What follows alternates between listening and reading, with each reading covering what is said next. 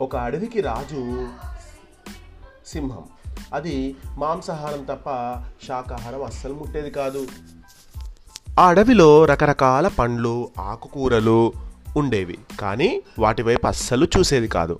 తింటే మాంసమే తినాలనుకునేది. శాకాహారం తినే జీవుల్ని చాలా చిన్న చూపు చూసేది. ఎప్పుడు కూడా వెజిటేరియన్గా అస్సలు ఉండకపోయేది. ఎప్పుడు నాన్ వెజ్జే కావాలి అని అనేదట ఆ సింహం. ఆ అడవిలో కోతి కొత్తగా భోజనశాల ఏర్పాటు చేసింది. అంటే ఒక హోటల్ని తయా స్టార్ట్ చేసింది ఒక కోతి. దాన్ని మృగరాజు సింహంతో ప్రారంభం చేయించాలనుకుంది. సింహం గుహకు వెళ్ళి మృగరాజా నేను కొత్తగా భోజనశాల ఏర్పాటు చేశాను. రేపు మీ చేతులతో ప్రారంభించండి నన్ను దీవించండి అంది. అలాగే తప్పకుండా మంచి విందు ఇవ్వాలి. నాతో పాటు పులి నక్క కూడా వస్తాయి అంది సింహం. తప్పకుండా మృగరాజా అంది కోతి. మరుసటి రోజు మృగరాజు పులి నక్కలతో కలిసి ఆ భోజనశాలకు వెళ్ళింది. కోతి కొత్తగా ఏర్పాటు చేసిన భోజనశాల ప్రారంభించింది. కోతి చాలా సంతోషించింది. మృగరాజా మీ పరివారంతో మా విందు స్వీకరించి వెళ్ళండి అంది. కోతి పులి నక్కలతో విందు కూర్చుంది సింహం. కానీ సింహానికి ఎక్కడ మాంసం వాసన కానీ మసాలా వాసన కానీ రాలేదు. కోతి కళ్ళలోకి చూస్తూ మిత్రమా ఈరోజు ప్రత్యేక వంటలేమిటి? అని అడిగింది సింహం. అరిటాకులు పరుస్తూ గారెలు బూరెలు పాయసం పరమాన్నం అంది కోతి. ఆ మాటకు సింహం అదిరిపడింది. మాంసాహారం తిందామని ఆశతో వచ్చిన సింహానికి నిరాశ ఎదురైంది. చేసేదేమీ లేక నేను ఈరోజు పూజలో ఉన్నాను. రెండు పళ్ళు తిని కొద్దిగా పాలు మాత్రమే తాగుతాను అంది. కానీ పులి నక్క లొట్టలేసుకొని విందారగించాయి ఆ రెండు గారెలు బూరెలు పాయసం పరమాన్నం అద్భుతంగా ఉన్నాయని కోతిని మెచ్చుకున్నాయి. కానీ కోతికి సింహం తినలేదని పాపం చాలా బాధేసింది. అందుకే మృగరాజా వీలు చూసుకొని మరోసారి భోజనానికి తప్పక రావాలి. మీ రాక కోసం ఎదురు చూస్తుంటాను అంది కోతి. "ఆ, తప్పకుండా వస్తాను అని చెప్పి ఆకలితోనే వెళ్ళిపోయింది ఆ సింహం. కొద్ది రోజులకు సింహం ఆరోగ్యం క్షీణించింది.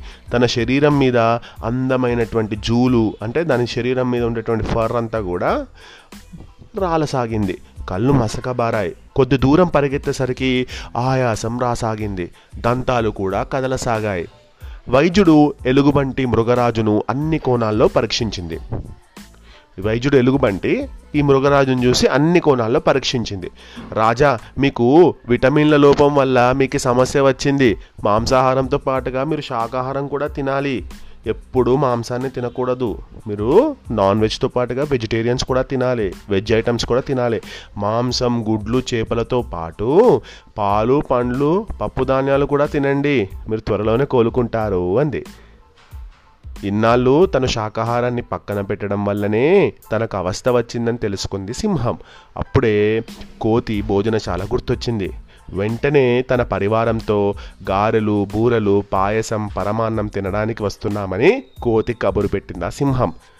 సింహం చాలా పవర్ఫుల్ అలాంటి పవర్ఫుల్ ఉన్న సింహం ప్రతిరోజు ఎంత పవర్ఫుల్గా ఉన్నా కూడా ప్రతిరోజు వెజ్ తినకుండా నాన్ వెజ్ తింటూ ఉంటే హెల్త్కి ఇబ్బంది అని చెప్పడానికి స్టోరీ ఓకేనా? అంటే సింహము చాలా పవర్ఫుల్ అయినా కూడా ఎప్పుడు నాన్ వెజ్ తినాలి తినాలి అనుకుంటే సింహం ఎప్పుడు వెజిటేరియన్ తినదు. కానీ ఈ కథలో ఏం చెప్తున్నారు? స్ట్రాంగ్ ఉండే వాళ్ళు ఎంత స్ట్రాంగ్ ఉండే వాళ్ళైనా కూడా డెఫినెట్గా వాళ్ళు వెజిటేరియన్స్గా కూడా వెజ్ కూడా తినాలి నాన్ వెజ్ కూడా తినాలి అని చెప్పేది కథ. కొంతమంది ప్యూర్ వెజిటేరియన్స్ ఉంటారు. వాళ్ళకు కూడా శక్తి ఉంటుంది. ప్యూర్ వెజిటేరియన్స్ అంటే వాళ్ళు they won't eat any meat okay meat తినరు మిల్క్ తాగుతారు ఎగ్స్ తినరు. సో వాళ్ళు ప్యూర్ వెజిటేరియన్స్ అది. మరి మీరు ప్యూర్ వెజిటేరియన్సా? నా అది నాన్ వెజిటేరియన్సా? మీ పేరెంట్స్ని అడగండి. ఓకే. ఇక మరి కోతికి హ్యాపీగా ఉంది. తన భోజనశాలకు సింహం వచ్చి తింటుంది. రాజు వచ్చి తింటుండంటే రాజు ఎక్కడికైనా వచ్చిందంటే ఎవరికైనా ఇష్టమే కదా? అది. ఆ రోజు నుంచి సింహం ఇంకెప్పుడు శాకాహార జీవులను చిన్న చూపు చూడలేదు. ఇంతటి చక్కటి కథను రాసిన వారు పైడి మరి రామకృష్ణ గారు. ఈ పాడ్కాస్ట్ నచ్చితే లైక్ చేయండి షేర్ చేయండి సబ్స్క్రైబ్ చేయండి. ఫాలో అవ్వండి. బాయ్.